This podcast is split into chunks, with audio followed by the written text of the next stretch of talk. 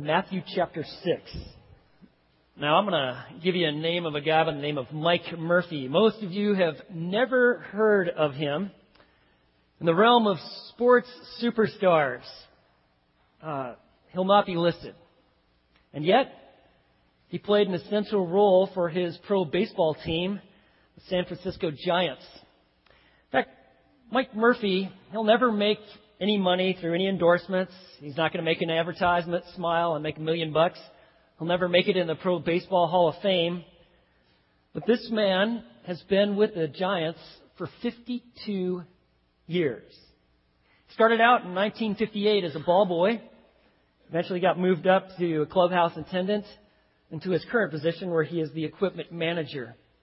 And he has faithfully served, whether he's cleaning cleats or ordering equipment or getting the bats out or loading things up, all this time with the San Francisco Giants, until they were finally able to achieve the epitome of success when it comes to Major League Baseball, and that is to win a national championship. Now, I don't know if you noticed this, but when they handed off the World Championship trophy, they gave it to the owner. The owner, instead of passing it on to all their ecstatic superstars that were waiting, he passed it on to this guy, this guy, Mike Murphy, and gave him one of the rewards of a lifetime, and Mike Murphy then passed it on to the team. You see, here is an owner who understands the importance of a quiet, hidden, subtle, very important service.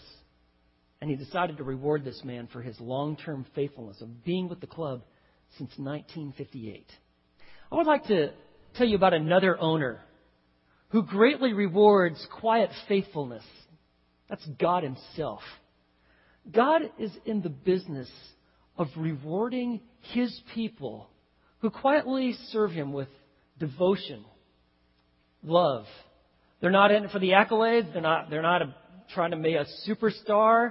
They don't want people to notice them. They're in it to quietly serve a glorious God. And I want you to remember this principle. Quiet devotion is greatly rewarded by God. Your acts of kindness done in Jesus' name, not for the accolades of people, your prayers, your giving to the poor, your fasting to seek God's will. When we do this, and we do it in a quiet fashion, God rewards us. Let me just tell you some of the ways he rewards us. He, he gives us the opportunity to glorify him. He gives us peace, gives us joy. Gives us a sense of purpose. We grow and mature when we actually just, in the quietness of our heart, seek to honor God. And what we're going to look at today, when we come to Matthew chapter six, is Jesus is going to drive home this point, that God greatly rewards quiet devotion. Jesus begins chapter six as we're going to making our way through the Gospel of Matthew, and we're in the middle of the Sermon on the Mount. Matthew chapter six, verse one, Jesus hands out another huge warning. And he says, beware, verse one, of practicing your righteousness before men to be noticed by them. Otherwise, you have no reward with your Father who is in heaven. Jesus says, if you are in the business of trying to draw attention to yourself and you are trying to make yourself look out, look real holy, he says, beware. That sort of lifestyle, those kind of practices have no reward for God, with God. He says, you do things to be noticed by men. You have no reward from God himself. And so he says, I want you to be careful. And so what he's addressing is the Pharisees. You see, the Pharisees and the scribes, these Jewish leaders, they had the mistaken notion that if you actually did religious acts, you were doing things that were right in God's sight, that that is what, and, and you could draw attention to yourself, that that actually was the, a virtue. That was actually kind of the epitome of holiness and godliness. When others could see you doing religious activity that would be supposedly in keeping with the will of God, that you'd kind of arrive. And the more people that noticed you, the better off it was. That sort of mindset actually still exists today. But Jesus says, no, I'm after the heart motivation of why you do what you do. See, some Christians have the idea that um, we're supposed to put on a big show. Actually, God wants the, his light that actually exists in our life because of our relationship with Christ to shine out. But we're, and the reason that we do things like pray and care for the poor and fast is not to gain the attention of people, but actually to bring glory to God. And so he's going to address this. He's going to tell us about the life, what godly living really looks like, a life that God truly rewards. And so he's going to begin, first of all, by talking about that God rewards the quiet care of the poor.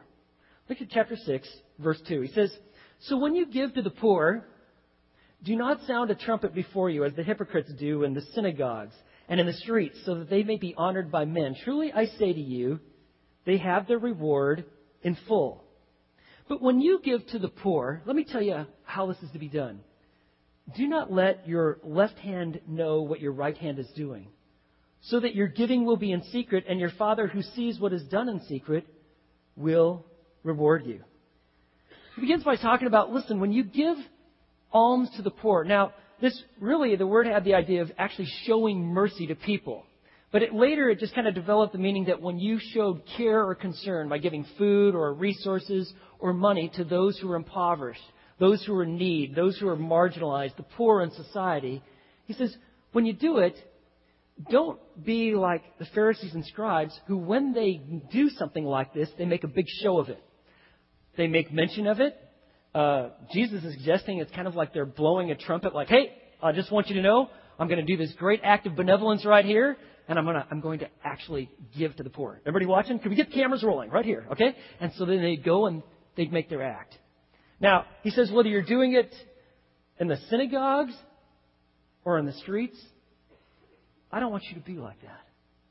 I want you to be genuine. I want you to give to your care and concern for the poor, and I want you to do it in a quiet fashion in such a way as to not draw attention to yourself. And he says, those who are doing that, they are hypocrites. That word hypocrite, we're familiar with that. It means, it means it's the Greek word for an actor. And so when we, we know that when we see actors on T V or on the screen, they're playing a role, but they're not really that person, okay? It's kind of, remember that old ad? "I'm not a doctor, but I play one on T V." Like that would give you credibility, okay? We, that's kind of what we think of when you think of a, an actor, okay? So the Greek word for actor was hypocrite. But Jesus is ad- identifying hypocrisy among the Pharisees and scribes, and that was this, that they were doing these things, but they didn't actually see even the blindness and the corruption in their own heart. He says, don't be hypocritical when you're giving to the poor. Let me give you like a modern day example. You know how like we have like the Angel Tree Project where we give uh, people in our church, and a, a lot of you, a lot of us do this. We get all these angel tree little uh, cards. It says what these folks need, these kids need. Their parents are incarcerated. We go out and buy them gifts. To be a hypocrite and to do that insincerely would be to collect these cards and to advertise, "I got four. How many do you got?" You know? "Oh, I got two, man." Where, where's your care for the poor? Some kind of Christian you are. That's not really holy. You can only take one or two. And, of course, we would recognize that and go, that's disingenuous. You're, you've got, you're doing things with the wrong reason. And that's really what Jesus is after. He's after the heart motivation for why you do what you do. And so we are to care for the poor. Notice what Jesus is assuming will do this. So he says, so when you do this, it's not if you do this, it is when you do it. And the Jewish nation was to care for the poor. They were supposed to leave part of their crops. They weren't supposed to overglean. They were supposed to care for the poor and the needy because they were to represent God's gracious heart to a lost and a hurting world. Nothing has changed. God still intends to reflect his character through his people. And so we are to care quietly for the poor. It's kind of like uh, Melissa Jones. I say your na- her name. Everybody, everybody here in Central Texas knows about her. And one of the things that uh, they're so attracted to this Lady Bear basketball player is because of her character. I remember first reading in the paper where she was actually observed buying a meal for a homeless person. Now, she didn't call the newspaper and said, "Hey, I'm going to be close to the university. Make sure you get the cameras there and the newspaper guys, because I'm going to do something that's going to make news." She was observed. Someone observed it. It was tracked, and it made the paper. In fact, it's still being referenced in yesterday's paper. And You know, this girl isn't after accolades and people draw, drawing attention to herself and people saying, oh, you're you're the epitome of what it means to be like. She is quietly living her life. And let me tell you, her character is drawing national attention. When you and I, when we care for the poor, we're to do it in a quiet, godly, sincere fashion. We're to do it discreetly and secretly. And God says He will reward you. You'll experience the blessing of being an agent of grace. I mean, when you do something in Jesus' name to someone who is disadvantaged and simply can't help themselves, and you tell them, I just want you to know that God loves you and Christ has come to save all of us. I do this in Jesus' name. When you when you provide in that way, I mean, it is just a thrill to be a part of God's work. That's what He wants us to experience. If you do things to be noticed by men, Jesus says you've got your reward in full. You wanted to be noticed? You wanted people to go, oh, what a swell person. That's it. You got it. You wanted it, whether for personal or professional gain. That's all you're going to get. But if you wanted to know the rewards of joy, peace, growth and maturity, depth of character, an expanding heart that is learning to embrace a lost world and a broken world, do it in secret. Now, does this mean that it is wrong to give to the poor openly? Like, if someone sees you doing that, like, oh, no, I lost my reward. I wish you wouldn't. No. Is that what he, is that what he's saying? Is it, does all giving need to be anonymous?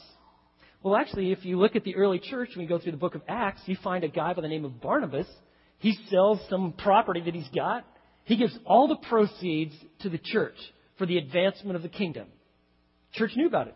It's written about there. In fact, you find that the people in the church were bringing their offerings and they were laying them before the apostles' feet. Okay, people saw that. It wasn't anonymous. It was known.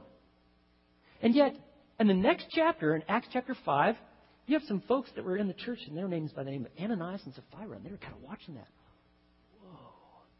Boy, people really esteem that. They're motivated by that kind of giving. These people are becoming leaders in the church because of their gracious care and concern. They go, we got some property we can sell too. All right, come here, honey. This is what we're going to do. We're going to sell it, and we're going to say we sold it for this price. We're going to keep X amount, and we're going to give the rest to the church, and we're going to, we're going to make it look good, right? You got it? Game plan? And what happened? The apostle said, you are lying to the Holy Spirit. In fact, on that day, both of them lost their lives. It's not how you go about it, friends. It's the motivation in your heart. What moves you to do what you do? That's what Jesus is after. You see, God seems to have a serious dislike for hypocrisy, feigning and acting and putting on a show. He wants authenticity. The non-believing world, they actually despise Christians that act righteous in particular times, places, and events, namely Sunday morning or when it looks good around Christian friends, and then are singing a whole other tune when it comes to business deals or how they're treating their wife or their family or what's going on in their work. They're looking for authenticity. They're looking to see that Jesus truly changes your heart and that you've got a depth of maturity in your being. So what God is saying is, listen, when you give to the poor, give it unto me and do it quietly, generously, with an eye to my glory. Let me tell you another place that God says, you know, Jesus says, let me tell you that God also rewards the concealed prayers of His people. God rewards the inner person, the heart that just seeks His glory alone. And so now He transitions to prayer. And He says, verse five, when you pray, you are not to be like the hypocrites, for they love to stand and pray in the synagogues and on the street corners, so that they may be seen by men. Truly I say to you, they have the reward in full. Now, prayer was very common in Jewish life. The pious Jews prayed three times a day, morning, afternoon, evening. Now, some of them made a huge show of it. Many others, though, quietly found places where they could be secluded. They would not gather public attention, and that's where they prayed, and they actually took time to express their heart to God, to worship Him, to exalt in Him, to bring their requests before Him, to be broken before Him. What Jesus is after here are those who are setting up camp on the busiest of places. It would be the equivalent of like, I got to make this really look good. I want everyone in Waco to know that I'm a really holy person here. There it is, Valley Mills, Waco Drive, that intersection right there. I'm setting up camp, and that's where I'm going to do morning, afternoon, and evening prayer. That's kind of what Jesus is addressing here. We're going like, man, that sounds crazy, these big shows of prayer. And yet, it happens around the world. And Jesus is addressing it. That sort of prayer, you know, you you meant that to be noticed by men. Guess what? You got your reward in full. But Jesus is my Father, our Father.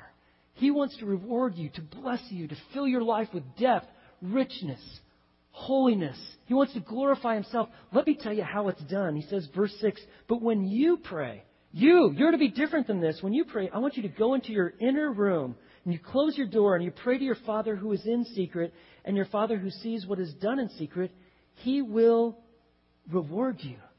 Now, He's talking about an inner room. Most of these homes here are very different than our houses. Okay? How many of you have more than one room in your house or your apartment? Oh, really? Only a few of you. I'm surprised. I'll have to do a few more house calls. Really? You guys aren't living in huts, are you? No. You have you have so many rooms, you can't count that high, right? The Jewish people, most of the Jewish people didn't. They had one or two rooms.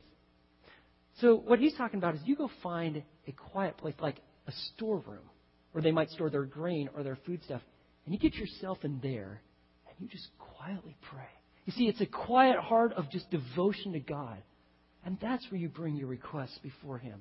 And if you want to see what prayer looks like, the Psalms were the prayer book of the Jewish people. And that's where you see just the depth of devotion. And they just laid it all out there. Their hurt, their despair, their wonder, their joy, their exaltation, their needs. They just placed it before God, whether they were in a huge jam or life couldn't be better. Whether they needed to be guided through the shadow of the death or they were about to experience the joys of the exaltation of being in God's presence.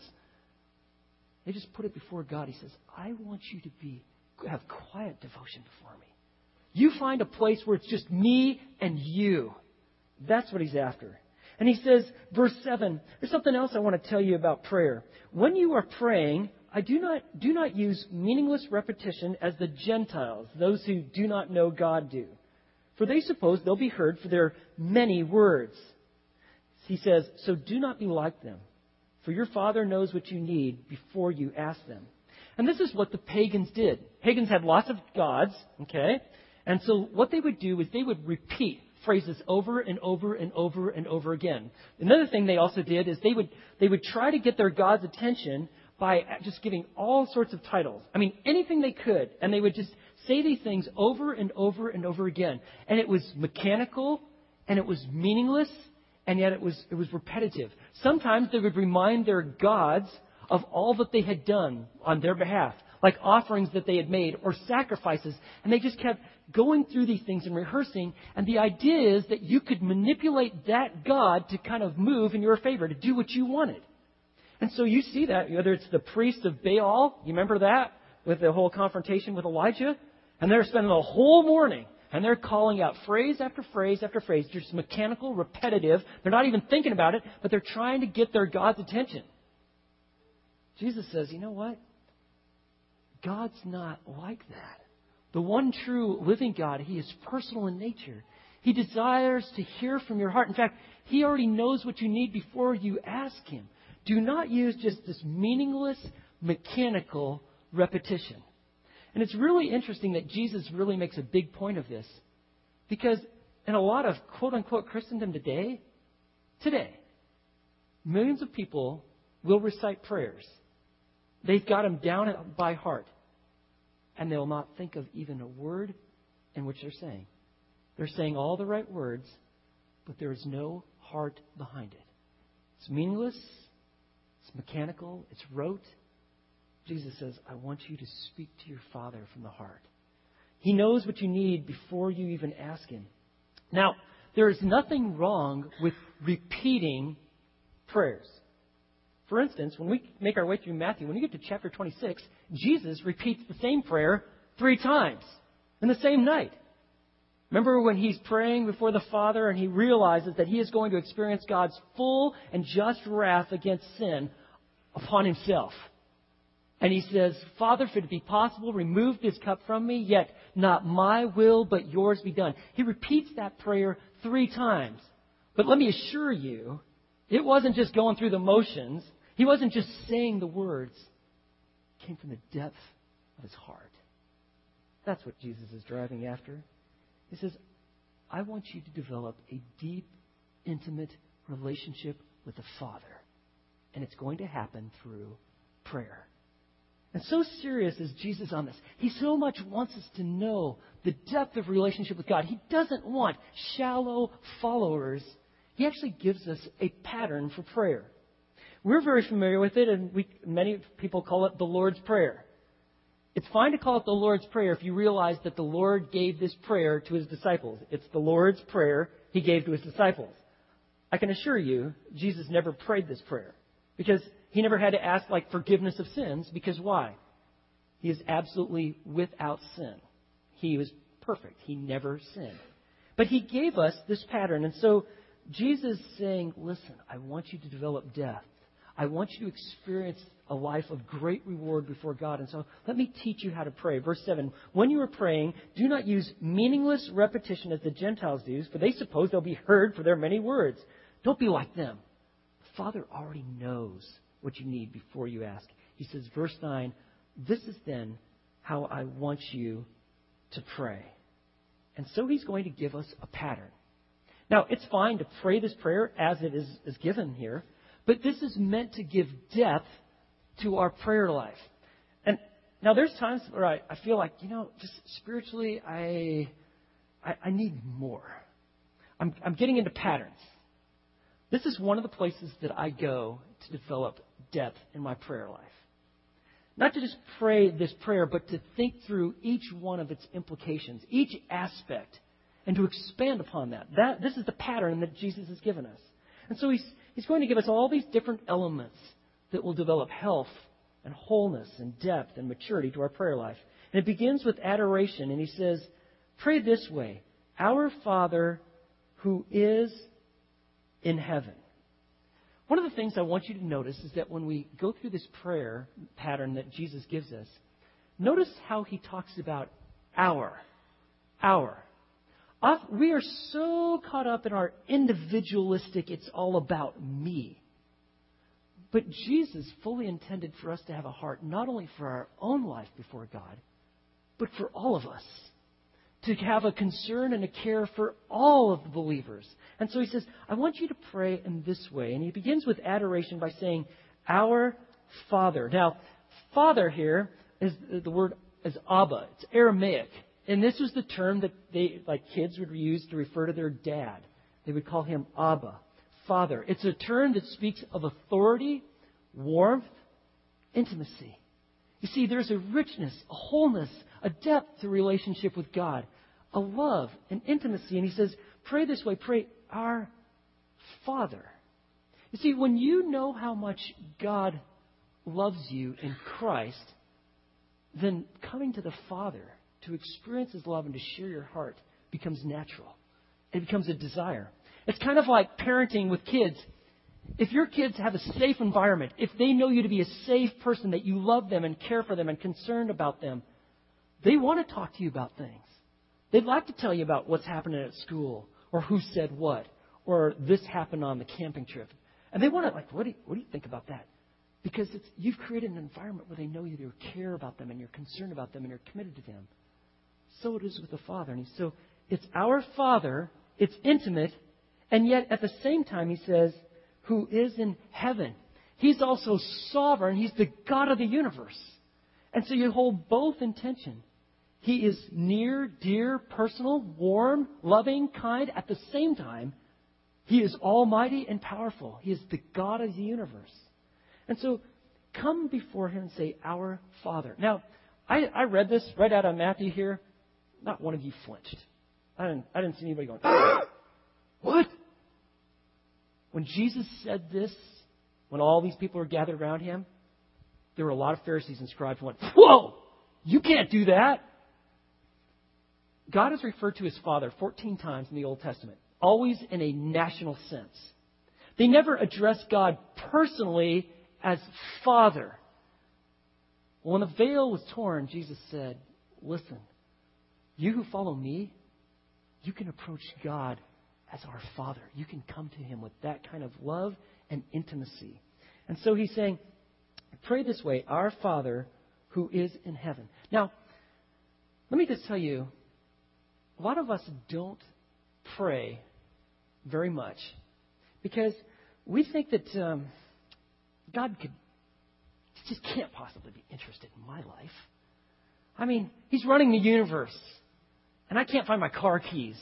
Or I got back problems. Or, you know, does God really care about me buying clothes for my kids or grocery shopping or what I got on my schedule? And so we think that God possibly can't be concerned. And then there's another thing.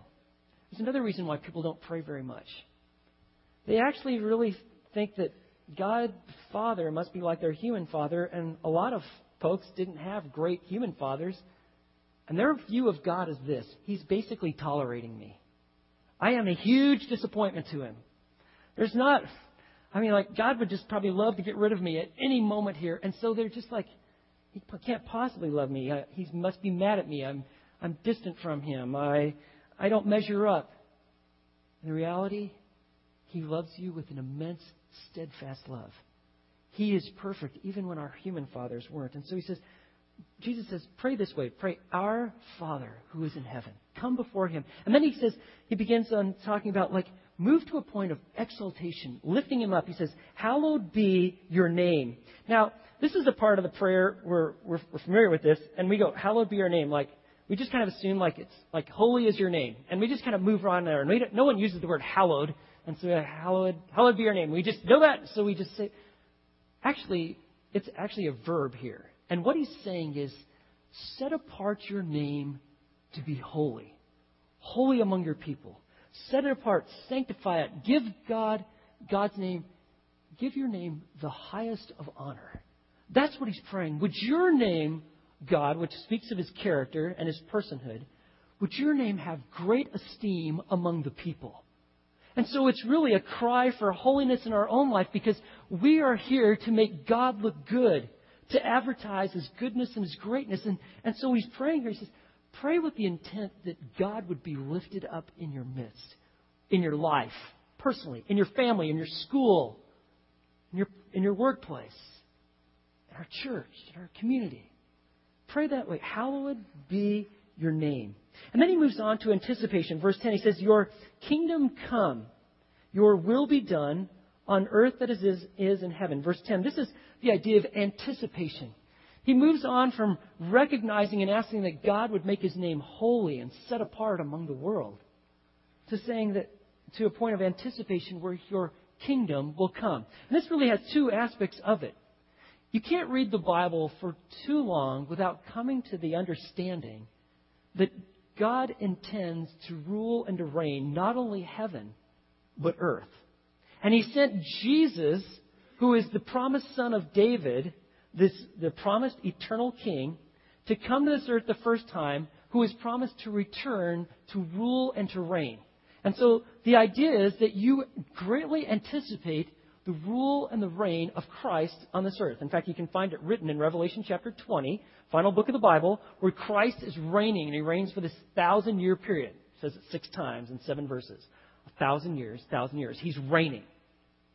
But it's not just that Christ will come and reign on the earth. But when you pray that his kingdom will come, it's also to pray that Christ will be reigning in our hearts at this present time. You see, we follow Jesus as king. Do you know what that means? We do whatever he says, whenever he says it. We are all about him and obeying him, honoring him, exalting him. We want his will done in this earth. We want people to see his love because we're following the King of Kings. And so that's what Jesus is saying. He's saying, pray this way, your kingdom come. Not only is it speaking of the coming reign of the of the king himself, but that he is actually reigning in the hearts of those who actually believe in him. It's like he's saying, pray in this way that you have a vision of Christ reigning on the earth and reigning in the hearts of his people. And I'd like to just take a minute, just an aside here. We have adopted casual Christianity to a point where following Jesus and his word is strictly optional. You do what you want, when you want, how you want it. If what Jesus has to say or the word has to say doesn't fit with your agenda or how you feel at this time, you just set it on the wayside. But no king was ever treated that way.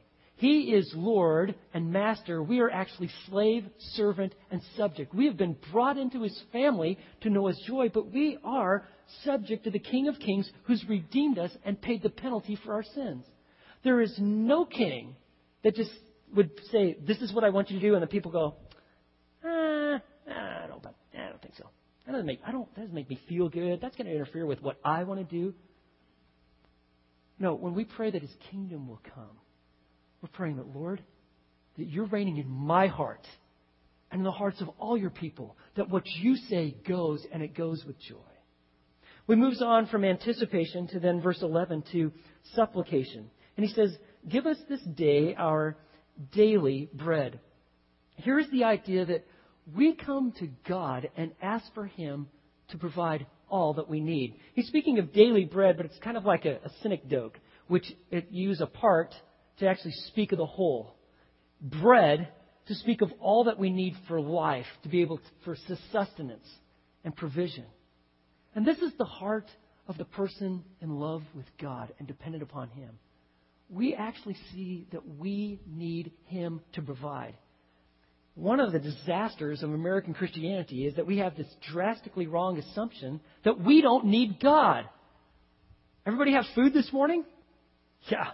Got it right there in my closet. I got money. I got money to burn. I can do whatever I want. If I want to go out to eat afterwards, just do it. Don't think twice. I want something, just go out and buy it. If I don't have the money, I got the little plastic card here. That'll get me what I want. And what it does is it fosters a life of independence upon God. Nothing wrong to have money. Nothing wrong to have food in your closet. Just remember that everything you have, your job, your position, the food, your money, your resources, you're merely a steward. And God has entrusted these things to you. And so you want to develop depth in a life that God rewards. You come with prayer. And it's a prayer of earnest. God, would you provide for me, for my family, for the, my church family, for Christians around the world? We need you to provide our daily bread. In the Jewish mind, this was meant to be deeply ingrained. And let me tell you how God did it. He took his people on a field trip. Remember, they left Egypt and he took them on a forty-year field trip known as the Exodus. And you remember, God says, guess what? I'm going to strip you down to nothing. And I'm going to take you to a point where you realize that you are absolutely dependent upon me, because when you have resources and I take you into that land of milk and honey, I want you to always remember that you are completely dependent upon me. This is how you live. You seek my face, I provide. So he got them to a point where they were starving. Remember? They're like, we need bread. And they wanted the onions and the leeches of, of Egypt. You know, like, I'm sure that was great food. We want to be slaves again to Pharaoh. No. God will provide. And you know how God provided? He provided this little manna, okay? Little bread flakes. And he gave them just what they needed for each day, except the day before the Sabbath. And they gave them an amount for two days, so they didn't have to work on the Sabbath. I want you to learn how to rest as well. I'll provide. You can count on me. But I want you to learn dependence upon me. I want you to learn that your daily bread comes from me. And so he taught them. And that's what Jesus is driving home here. Nothing's changed. God's people are dependent upon him. Pray with great supplication. And then he says, he moves into this next application, and that is confession. He says, verse twelve, and forgive us our debts as we also have forgiven our debtors. Now, the idea here is that we have violated God's law. We are in debt to him. He needs to forgive us. Now, before you start drawing some incorrect theological assumptions, let me just tell you how you and I experience relationship with God. We experience relationship with God by believing in the Lord Jesus Christ. When we believe by faith in Christ, He declares us righteous.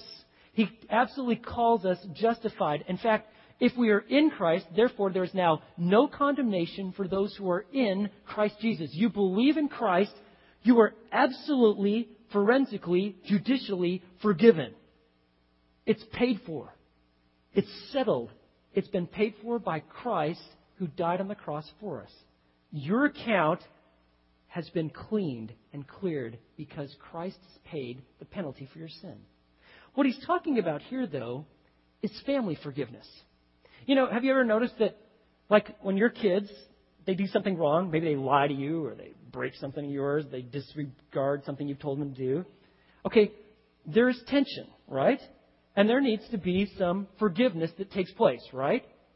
You, you know this. How many of you disown your kids anytime they just mess up? Really? Only six or seven of you? Oh, okay. No. I know. No. Do you disown your children? Like, that's it. Change your last name. You were once a Call. Now you're going to be a Smith or something else. You're out of here. No. We don't do that. Why? Because they're part of the family. But let me tell you, there is tension when there is a lack of forgiveness and issues have not been resolved. That's what Jesus is talking about here. You are to forgive. Forgive us our debts. And this is what Jesus says, as we have forgiven our debtors. Forgive in the manner in which we forgive others. Flip it around.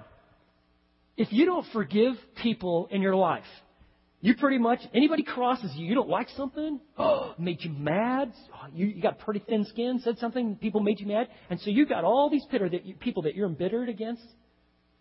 God says, we got a family problem. It's going to be really hard for you to experience forgiveness from me when you're not willing to experience and express forgiveness to others. You see, I want your whole heart, okay? And so he says, forgive us, pray for forgiveness. You confess your sin. Forgive us our debts as we also have forgiven our debtors. Now, who do you need to forgive?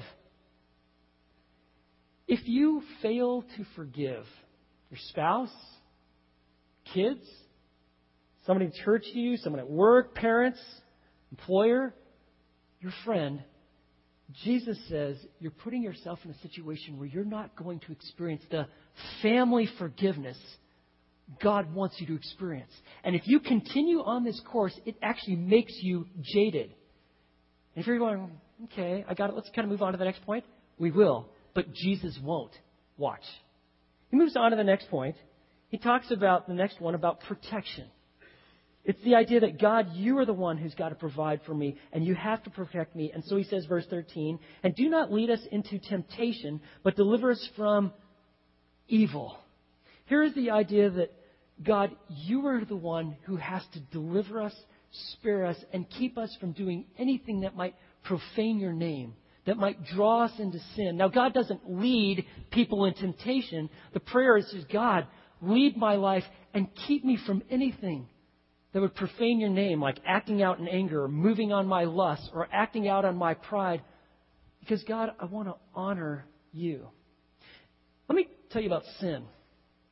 Sin isn't so much of violating a rule as is violating a relationship. You know, when I, when I sin against my father, yeah, I've transgressed a command. Maybe I failed to love someone I should have loved. Maybe I said something I shouldn't have said. Thought something I shouldn't have thought. Yes, I have transgressed a law, but I have violated a relationship. I have brought something into my fellowship with God that needs to be addressed. Our heart isn't to go wander into pastures of sin. Our heart is to honor and glorify God. And so we ask for His protection. We ask that He would lead us.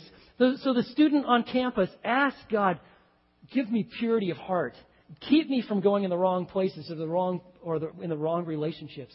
Help me not to look at my friend's math test or the business person that's traveling. God, help me to stay focused on you and my family and to not go or watch or do things that are going to profane your name or add distortion to my soul. Or to the to the widow who will pray, God, help me to not just be embittered and feel like I'm just completely isolated. Lord, give me a joy that is found in you. This is how we need to pray. Father, do not lead me in temptation. Deliver us. Deliver us. Not just me, all of us. You want to pray for each other? Pray that you and I would be delivered from the evil that is all around. Satan is prowling around like a roaring lion seeking someone to devour. Remember what Peter wrote? Guess, let me just tell you something. He's doing a really good job. There are people that are just being consumed because of the snares that he's throwing out, the entrapment, the enticements. We need to be praying this. Let's just not make radical assumptions. Oh, we don't need God, and I'm covered. Fine, do whatever I want. Jesus says, I want you to be a deep person. I want you to know the rewards of God. Pray in this way. Father, do not lead us in temptation, but deliver us from evil. And so then he then he ends this by saying this. He ends with acclamation. Now, yours might have brackets at the end of verse thirteen there. And that's because in the oldest manuscripts that we have, this sentence is not found. It is found in a lot of different manuscripts. It is a biblical point, and it is something that's worthy to end your prayers with, and that is acclamation. It is an overwhelming, affirming expression of praise. And he says, for yours is the kingdom and the power and glory forever. Amen. God, it's all about you. And you see, if you follow this pattern, yes, you could pray that prayer just as Jesus gave it, but he, he's given us to a, a pattern where we will exalt God. We will bring our needs before him. We will ask him to provide, keep us, deliver us, lead us, give us the ability to forgive, to forgive. When we pray this way, we add depth to our souls and we experience the reward of God. Now, remember when I talked about forgiveness? And some of you are going, mm, well, I... that's really nice, but I don't know. There's some people that have really hurt me. I don't know if I really am able to forgive or I want to. Jesus is well aware of that. So look what he says in verses fourteen and fifteen. For if you forgive others for their transgressions, your heavenly Father will also forgive you. You will experience the forgiveness if you are willing to forgive. On the other hand, he says, but if you do not forgive others, then your Father will not forgive your transgressions. You see, it's like this. It's like the power of prayer is directly tied to our willingness to forgive. Haven't you noticed that the, the Bible speaks a lot about forgiveness, especially the New Testament?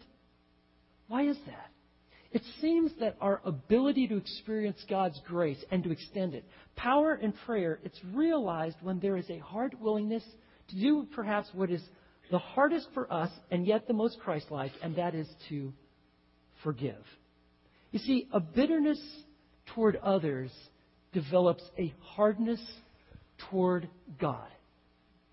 And so Jesus says, you must forgive. Are there folks that you haven't forgiven? You could be even sitting next to them today. This has far greater effect than just you, although it's destroying you. It affects your relationship. It affects your relationship with that person. It reflects relationships in our church, in your family, and it has an effect on your fellowship and relationship with God. August twenty ten, there was a woman by the name of Helen Pergene. She wrote the book Dead Man Walking. And they were interviewing this woman and talking, and she was talking about one of her heroes of faith and forgiveness. She references this man by the name of Lloyd LeBlanc. I'm sure you've never heard of him. Lloyd is a father, the father of a seventeen-year-old boy by the name of David LeBlanc, who had been murdered by two kids. One of them shot him in the back of the head. Now, this was obviously a very tragic event, and yet she told in this interview about how this man was able to vi- forgive these two boys, Patrick and Eddie Sonier. And then there was a situation where Miss Sonier, the, the mother of those two boys that had committed this crime, was taking a lot of heat and flack, and the people in the neighborhood were very upset with him and treating her poorly. And so Lloyd, because he had forgiven, he actually shows up at the home of those two boys that had murdered his son with a fruit basket, presents it to Miss Sonier, and tells her that, that he understood that she was not responsible for this, and gives this fruit basket as an expression of love and forgiveness and healing. At this point, the interviewer is like, whoa, whoa, whoa, whoa, whoa, whoa. I have no category for that. How could you possibly do that? How could, how could he do that? And so then she references her experiences in talking with Lloyd LeBlanc. Lloyd apparently told her of the time where then the sheriff picked him up and takes him to the morgue. And there he sees his son. Now, this man apparently is very good with his hands. He can fix almost anything. But right there he starts crying out, I, I can't fix this. I can't fix this with my hands. And then he begins to pray. Prayer. This pattern that Jesus just gave. And when he came to the point about forgiveness and forgive us our debts as we also have forgiven our debtors, he knew that that's what he had to do. He said, quote, I didn't feel it, but I knew that I must go there. And so he did. Friends, you're not going to necessarily feel it. If you're waiting for the feeling to come upon you, while you might wait until your arrival in heaven, it is probably not come to a point where I feel like forgiving. It's a point where you act on the basis of a will, following the commands of God and saying, God, help me. Jesus, empower me and allow me to forgive. But do not allow anger and hatred to kill you. And it will.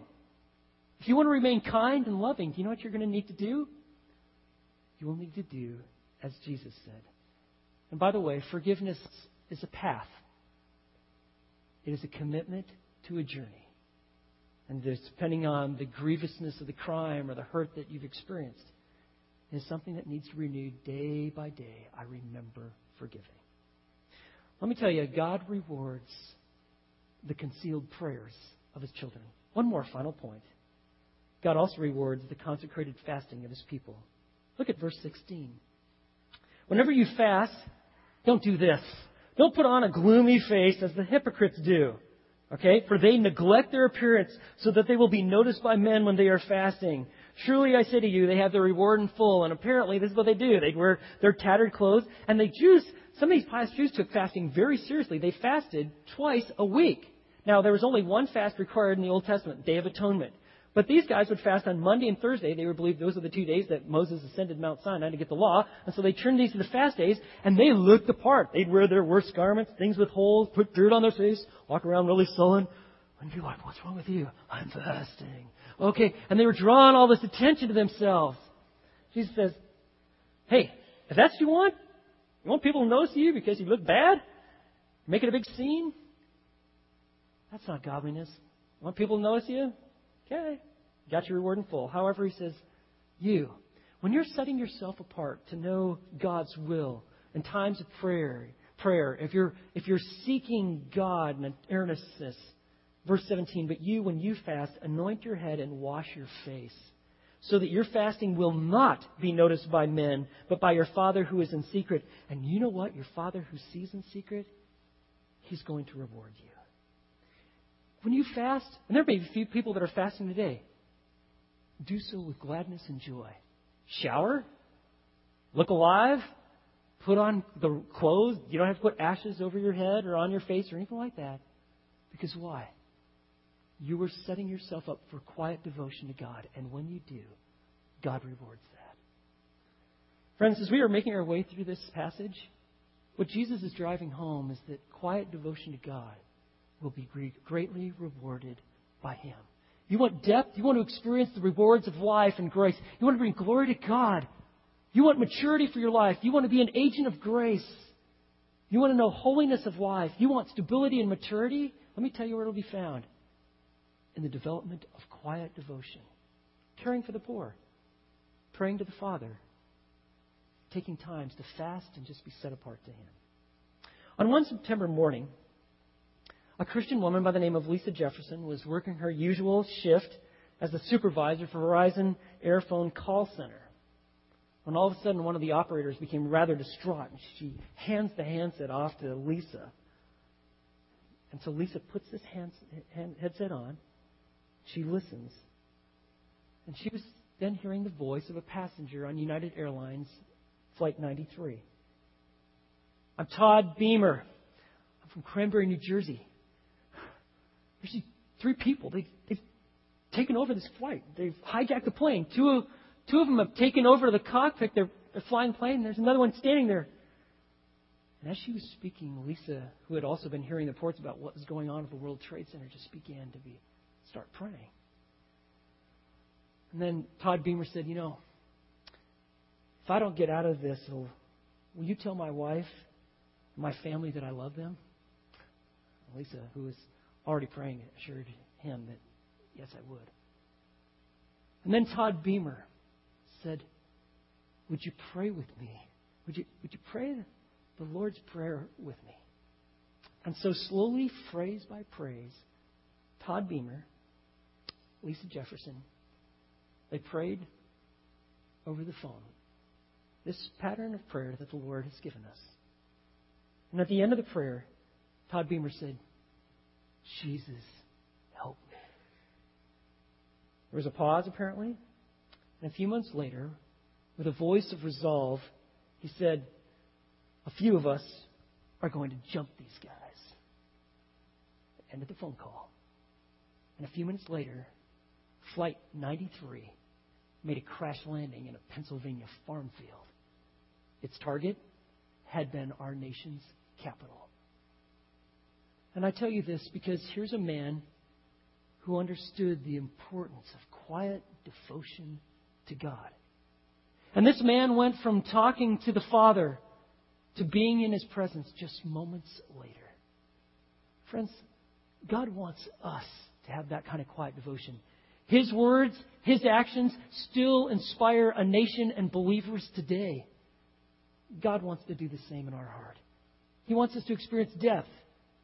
It'll only come from quiet devotion, for God will greatly reward those who have a quiet devotion to Him. Let's pray. Lord, I want to thank You for Your word, for its clarity, for how You have revealed in the Scriptures, especially on the Sermon on the Mount, how you and I can know Your joy, have depth, to be greatly rewarded, to glorify You, to bring exaltation, to be agents of grace. So, Father, I pray that You would make this a reality. This week, would we not just plow through another week, but would we set aside times of quiet devotion to You? Would we look to provide and care for the needy among us and around us? Would we be willing to set aside times of fasting, whether for a half a day or a day or perhaps more, just to seek Your face? And Lord, would You find us to be a people of prayer, praying in Your name, not gathering the attention of people, but seeking the glory and the will of You. So we ask this, Lord, for Your glory. And we pray in Jesus' name. Amen.